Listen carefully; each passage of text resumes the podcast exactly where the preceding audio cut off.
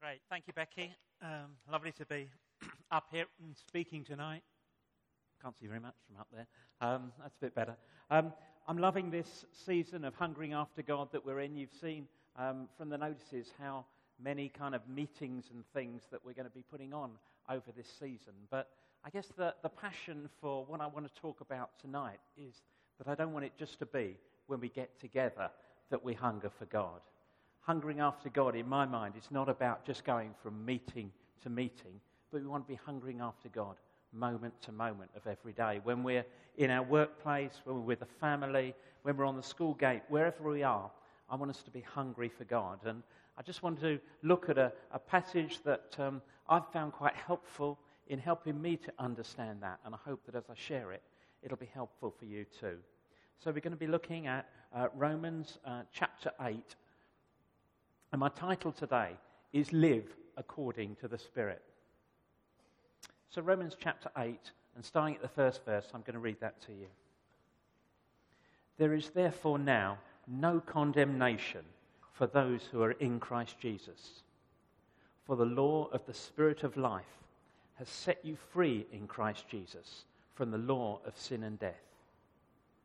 For God has done what the law, weakened by the flesh, could not do by sending his own Son in the likeness of sinful flesh and for sin, he condemned sin in the flesh, in order that the righteous requirement of the law might be fulfilled in us, who walk not according to the flesh, but according to the Spirit.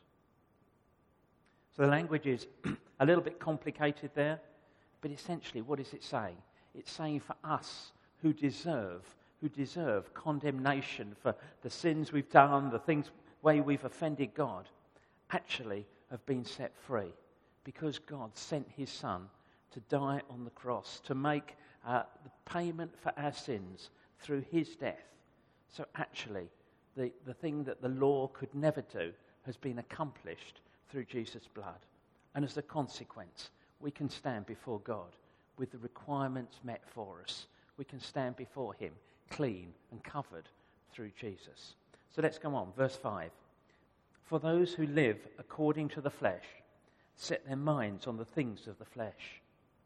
But those who live according to the Spirit set their mind on the things of the Spirit. For to set the mind on the flesh is death, but to set the mind on the Spirit is life and peace.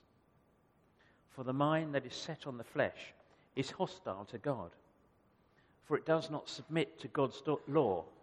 Indeed, it cannot. Those who are in the flesh cannot please God. And verse 5 is, for me, the, the key verse. For those who live according to the flesh set their minds on the things of the flesh. But those who live according to the Spirit set their minds on the things of the Spirit. I tried to find out a little bit more about what it meant when um, Paul talks about the flesh. And John Stott uh, described it as the whole of our humanness as, viewed as corrupt and unredeemed. Our fallen, egocentric human nature. That part of us that is our kind of our sin dominated self, he called it.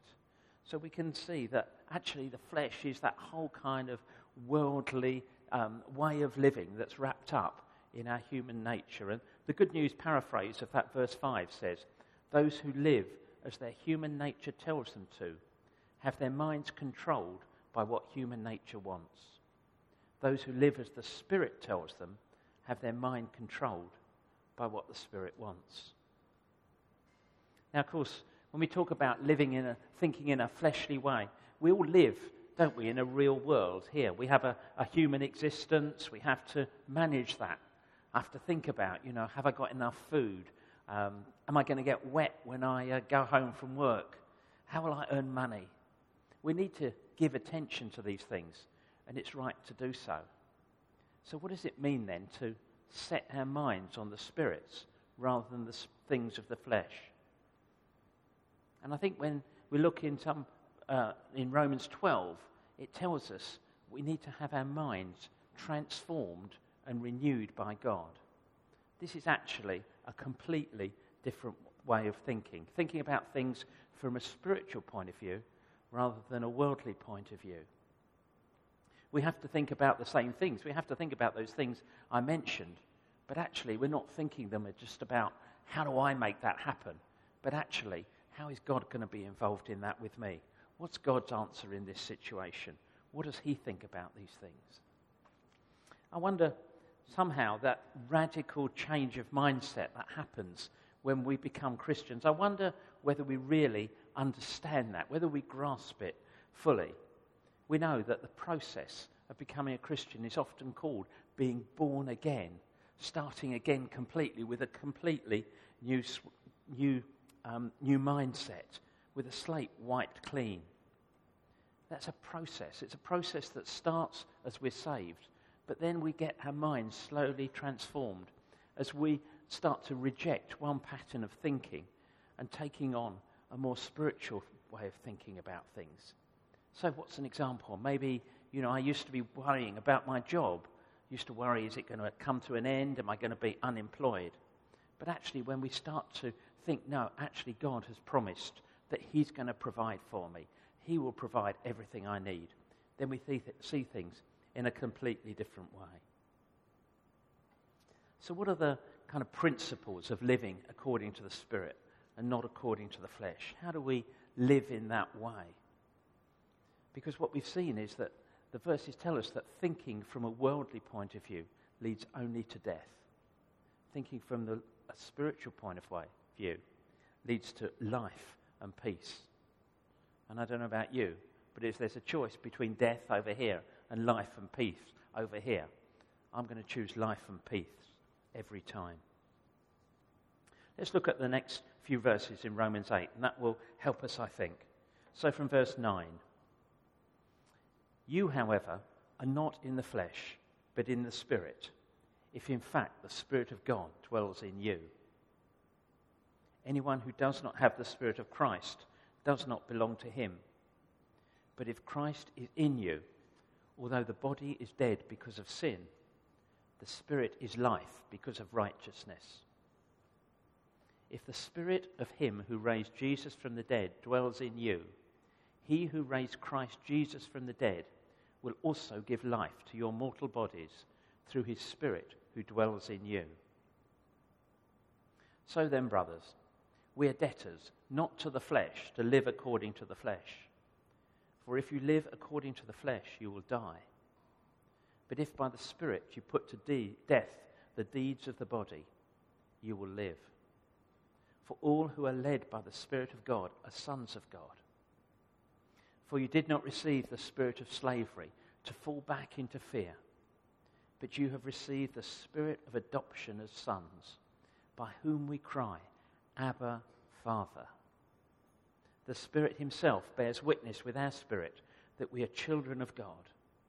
And if children, then heirs, heirs of God and fellow heirs with Christ, provided we suffer with him, in order that we may also be glorified with him.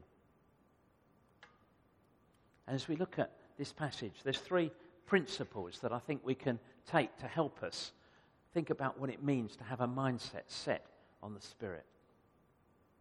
And firstly, just let's be conscious that the Spirit of God is within you. It's an amazing fact, isn't it, that actually the Spirit of God comes to take residence within each one of us. The Spirit of God is close to us, within us, there for every thought, there for every action, there for every deed that we, we uh, what do you do to a deed? That we do. every deed that we do. It's a passage, of course, that is written to, to Christians, for those who've chosen to follow God, who've actually said, No, I'm taking uh, the, the penalty of my sins, I'm putting it on Jesus. I'm letting his blood cleanse me so I can stand before God. So it's a passage for, for Christians. And what this per- verse tells us is that actually, when we become Christians, we have the Spirit of God comes and lives within us. Look at verse 9. Anyone who does not have the Spirit of Christ does not belong to him. And of course, conversely, anyone who belongs to him will have the Spirit of Christ. Verse 10 If Christ is in you, although the body is dead because of sin, the life is light. The spirit is life because of righteousness. So Christ in us and the Spirit in us bringing us to righteousness. Just let's think about that for a moment. The Spirit within us helping to live the life that we have chosen. And if the Spirit is within us, we need to listen to Him. We need to expect Him to guide us. For me, I guess when we talk about hearing the Spirit's voice, for me, that's never been in a, an audible way. I, it's not the way it happens for me. I know some people would say, no, they'd heard God's voice speaking to them in that way. But for me, it's much more about thoughts that I come into my head and I'm not quite sure where they've come from. They seem to come from left field. I was going down one thought line, and then all of a sudden, other thoughts come. And very often, I think for me, that's God speaking into, my, um, into me and into my situations. Sometimes I'm in conversations, and you think, I just don't know what I'm going to say in this conversation. And suddenly, words come into your mind. And again, you know, sometimes you can be quite surprised by actually what you end up saying. And again, I think God can work through us in that way. I think it was just the, uh, the week before last, I was down here in Coffee Box, and a friend of mine had been in the hospital that week and uh, was due to have an operation. And I'd been asked to pray and sort of prayed a bit, but that particular day I was all busy and stuff was happening. But as I came into the coffee box, there was just a person standing in the corner, and he just, just looked like my friend. And oh, my, oh no, it's not my friend. No, of course he's in hospital. Oh, I must pray for him. And it was the very day of the operation. And I just felt for me that was just a very simple example of just how God came to me and just reminded me, hey, it's time to pray for this guy. And so I did, gave myself to that. But that's the way for me that it actually happens, that uh, in the different situations of life, I find God speaking to me, drawing my attention to things, giving me thoughts that I don't know where they've come from, but they seem to come from Him. And as we give ourselves to listening and responding to the way that those thoughts and ideas come to us, we actually learn to trust that voice. We learn to learn to hear God's voice more clearly. Phil Wilthew, who's part of the uh, Bedford Church, in his book Developing Prophetic Culture, says, You and I are not really alive unless we are hearing the active words of God in the present tense. Quite challenging, I think. We're not actually alive unless we're hearing the active words of God in the present tense. Something to think about, something to press into in our own walks with God. Actually, Lord, I want to be hearing your voice for my situations as I go about my daily tasks. It may not be that audible voice, maybe not lights in the sky, but just like me, perhaps it will be that God's actually putting thoughts in your head, giving you words to say, giving you pictures as you go around that actually help you understand what He wants you to do. so, my second point if the Spirit of within, is within us, we need to recognize that and we need to seek to be filled with the Spirit on an ongoing basis. It's amazing to me that, you know, as we make that decision to say, yeah, Lord God, I want to follow you. I want to follow that Christian life, that actually the Spirit comes in to help us. Romans 8 says the Spirit helps us in our weakness. And His Spirit has many roles for us, doesn't He? He may be a comforter, He may be the one who brings peace to us, He may be our counselor, He may bring that conviction of sin sometimes, He may help us to pray. But always, what He will be doing will be revealing Jesus to us. He's our helper. He's the one who comes alongside. We need the Spirit's help to live the life that we've called, given ourselves to. We need His help on a daily basis. We need to be filled with the Spirit for everyday situations. Ephesians 5 encourages to do that. And for me, being filled with the Spirit on a daily basis should be my daily experience. It's what I need. I need to hunger after God for that experience, for that touch from Him on a daily basis if I'm going to actually uh, live the life that I want to live. And finally, just expect to know His presence with you. Verse 16 says, The Spirit Himself bears witness with our spirit that we're children of God. Spirit to spirit. God speaking directly to our spirit. And for me, that's what I experience when we have a great time of worship, like Nick led us in tonight. I know God's Spirit drawing alongside me, coming to me, bringing assurance, bringing joy, bringing peace. It's why, for me, I love to just be in a worship setting like that. Sometimes, of course, it can actually be when I'm on my own, in my own sort of quiet time. We've been up in Shetland this week with our uh, daughter and the kids, and um, we stay in this lovely house with a beautiful view out over the loch. And uh, for once in Shetland, it wasn't blowing a gale and freezing cold. And so I was just sitting there one day and just looking out, and just there's a sense of just God just coming. I just felt, oh, that just that assurance, you know, that love of the Father. You're my son. I'm well pleased with you. And just that kind of lovely touch. And for me, that's a real part now of my Christian experience. It's what I've come to expect and to long for and to look for. And I believe that with the Spirit within us, that's, at, that's available for each one of us.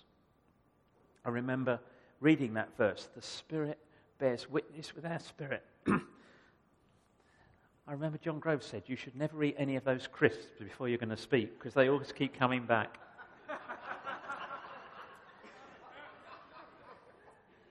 He was right. Sorry about that. Crisps were nice though. Um, and I can just remember just uh, reading that verse in India just one morning when we were uh, living out there. Just fresh revelation coming to me that actually, no, that can be my daily expectation. And I think for each of us, you know, we just need to be aware we have the Spirit within us. Let's look to Him to come and draw alongside us in that way on a daily basis. The second thing I wanted to draw out as second one of my main points is that with the Spirit within us, we need to decide, with the Spirit's help, to live that life that pleases God. Verse 13 tells us, By the Spirit you put to death the deeds of the body. Those sinful desires and thoughts that originate in our mortal bodies, we need to turn away from them. We need to say, No, I'm not going to listen to that um, story that's not helpful to me. I'm not going to gossip about that situation. I'm not going to just make earning more and more money my goal. I'm not going to be worrying about that situation. No, actually, I'm going to turn to God in each situation with the Spirit's help. And it's amazing to me that actually God promises that as we start to apply ourselves in these different areas, so the Spirit comes in to help us.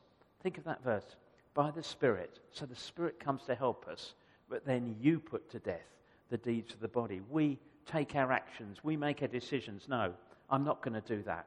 I'm going to turn away from that. And actually, the Spirit then comes in to those very situations to give us the strength, to give us the courage to actually follow through on what we want to do. Luke 9:23 Jesus said, "If anyone would come after me, let him deny himself and take up his cross daily and follow me." It's not actually natural, is it, to deny ourselves? We live in a world which says, you know, if it's good for you, well, then it's fine, just do it.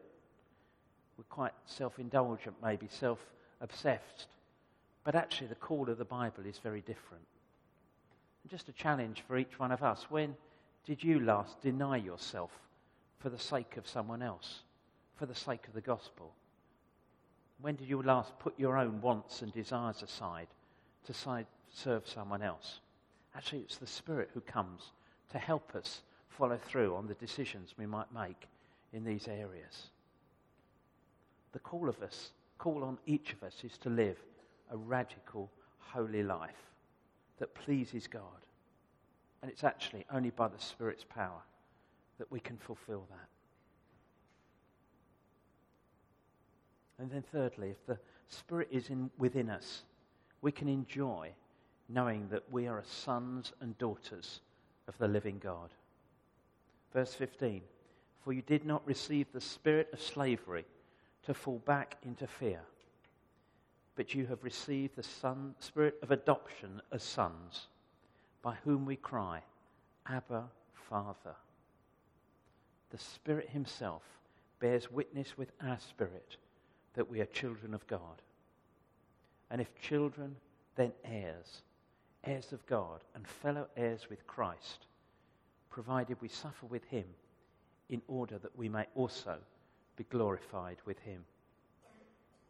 I was reading uh, the Neil Anderson book that um, Paul recommended to us the other day, that Power of Presence book. And in it, Neil Anderson says, Christians are God's children, but every struggling believer that I've had the privilege to work with has one thing in common. None of them knew who they were in Christ, nor did they understand what it meant to be a child of God. We need to have a fresh revelation of the fact that we're children of God, born into his kingdom, loved and accepted by him. We need to have the Spirit within us. We need to let him have free rein to make that cry, Abba, Father, as we respond to our Father's love. We're children of God, sons and daughters, adopted by a family. You know, don't you, that when you're adopted, it gives you all the rights and privileges of the family you're adopted into. Sorry, John. You're chosen. You're brought into the family. You may need to agree with that adoption, but it's actually not something that you can earn in any way. So, just a few sort of thoughts that come from that idea of being an adopted son or daughter of God. Firstly, if we're adopted, we're accepted by God, we're chosen and loved by Him. Ephesians 1 says, even as He chose us in Him before the foundation of the world, that we should be holy and blameless before Him. Chosen in Him. God looked at you and you chose you before the foundation of the world. That's amazing, isn't it? It's amazing, isn't it? And actually, that's not something that we earn, it's not something because we're good enough. That's actually just a product of God's grace towards us. I've got four, well, kind of grown up children now. They're all sort of over 30, and uh, nevertheless, they're still my kids. And uh, although they think they're adults, I'm not always so sure, you know. And um, sometimes they kind of make decisions, you know, and you're sort of standing on the sidelines a little bit now, and you think, you know, why are you making those decisions, you know? But, you know, actually, I might not, dis- I might not agree with the decisions they make, but actually, it doesn't stop me loving them any less. They're still my children, they're still part of my family, although they're doing these stupid things, um, as sometimes they do. Um, but actually, my acceptance of them, my love for them, is not changed by their actions, by what they do. And it's like that with God, really. God accepts us, God loves us. It's not conditional upon uh, who we are or what we do. God knows us completely, doesn't He? Through and through. You know, I find there's something so freeing, really, that actually God loves me unconditionally, although He knows me through and through. I look at myself and I'm not always sure I'm very lovable. But actually, God knows me completely and loves me right through. I know for many of us, you know, our experience of acceptance might be actually, no, I've never been accepted. I was rejected by my parents, I was rejected by a partner, rejected by a friend. God will never reject us. As we turn to Him, He will always accept us, always welcome us to himself. And the second thing is God affirms us. God not only loves us, but he actually likes us. That verse that Alid started with from Zephaniah He will rejoice over you with gladness. He delights in us, He delights in you. We've got this retreat day coming up that um, uh, Becky told us about. And we may be excited at the thought, you know, we're going to have a whole day to go away and to seek after God afresh. But actually, I believe that God is actually looking forward to that day too. Actually, as we give time to Him, so actually, He delights that we actually come and give Him that attention. He delights to meet with us in that way. God loves us. God likes us. And Psalm 149 says, For the Lord takes pleasure in his people. So God accepts us, God affirms us, but also God gives us access right through to the throne of grace, up to his, his face. Ephesians 2 18 says, For through Jesus we have access in one spirit to the Father. God invites us to come close, to hear the Spirit's voice, to know his nearness and affection for us. As I say, to me, it's amazing that we can come anywhere near a holy God. And yet, Hebrews says we approach the throne of grace with confidence. And finally, God's affection is towards us. John 3:16 says for God so loved the world each one of us you me God actually demonstrated his love for when he sent Jesus. We look at ourselves sometimes and we think, you know, why me? Why was it God chose me? I've got that kind of thing that I'll keep struggling with. What can I offer? Don't ever think like that. God chose you uniquely and for special purpose. Only you can be the person that you are in the situations where God has placed you.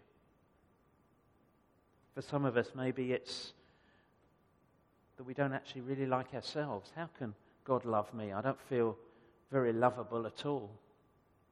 Maybe I'm too thin or too tall or not very clever. Maybe I was born into a difficult family. God has no doubts in his love for you, no hesitation in his love. God is so for you in every situation. And it's the Spirit who helps us to understand that, to experience that reality of God's love for us. And as we experience that, we can start to love ourselves too. It's the Spirit's work, witnessing with our spirit that we have children of God. That brings that assurance, that certainty about our adoption as children of God. I wonder sometimes you might feel a lack of assurance. If this is happening, does God really love me? Maybe I'm not even really saved. It's not uncommon to have those thoughts. But at those times, we need the Spirit to come and to reveal Jesus afresh to us, to help us understand deep in our spirit that we're children of God, loved by Him unconditionally. So we've covered a lot of ground. We've thought about the Spirit's indwelling presence, not just for Sundays when we meet together, but He's present there to guide us and lead us each moment of each day. With His help and strength, we need to get rid of worldly thinking that focuses just on our bodily needs and our human pleasures. We need to set our minds on the things of the Spirit things that are eternal and pleasing to God.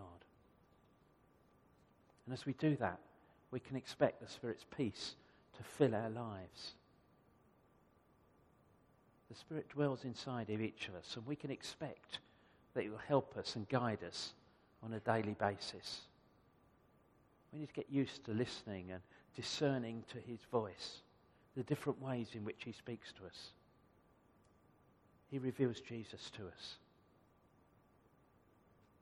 And as we set our hearts and minds on living that life that God has called us to, the Holy Spirit comes to help us, to empower us to live that holy life, to overcome the sin that can easily drag us down. And we remember as we come to God, so He adopts us into His family with all the joys and the benefits of being son and daughters of the King of Kings. What a glorious place to be. What a glorious place to be. We need just to know more of the Spirit's work in our life, bringing that assurance and strength to us. Should I carry on? Yeah. Um, I've come to the end of what I want to say, but let's just, I want to encourage you maybe just to process this a little bit more, just to take it on board for your own lives. We each need the Spirit's presence on a daily basis within our life. Let's just, I'm going to help us maybe just respond to that. Maybe you'd like to stand and just, uh, let's all stand if you can.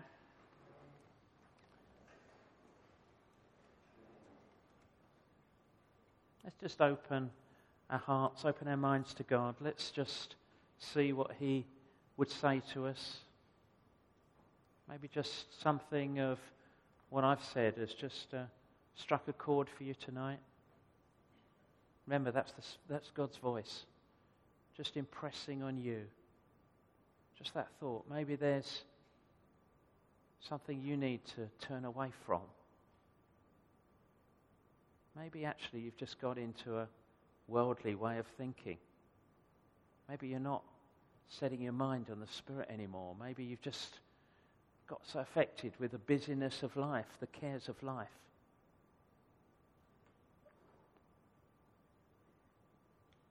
Maybe you've just been too busy to give the God the time that you really want to. You remember how Jesus, when he went into the temple and he saw the money changers all doing their business in the temple, and he just turned over the tables. That's what we need to do tonight. If we're trapped in that worldly way of thinking, if we're full of worry, if we're full of, actually, yeah, it's too much for me, I can't do it, we need to turn those tables over. We need to change our way of thinking. We need to let God come in by His Holy Spirit to change our thinking. Maybe you're just someone who doesn't feel very certain about your faith. Somehow I made that decision, and yet somehow I'm not sure how it's working out in my life. I just want to pray, even now, for the Spirit to come to you afresh, bringing that assurance. You're a loved child of God. You're accepted. His affection is for you. You have free access to the King of Kings. Maybe you're just feeling a bit dry. Maybe the Holy Spirit just sort of, yeah, I remember knowing Him with me a little bit a while ago, but somehow just kind of got out of touch. I just want to pray now. Just, Holy Spirit, won't you come? Open your hearts to Him afresh. Just be ready to just receive all that He wants to give you. Our Father, He loves to good, give good gifts to His children.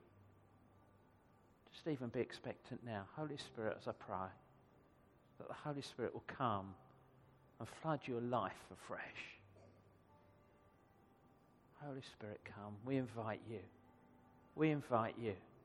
We're sorry for where there's been We've been preoccupied with other things. We've got caught up in the business of life. And Lord, just our way of thinking really is only going to ever lead us to death. We just want to turn tonight. We want to say, Spirit, Holy Spirit, help us to set our minds on the things of the Spirit. Lord, that we might experience your life. We might experience peace afresh. Holy Spirit, come now, I pray. Jesus.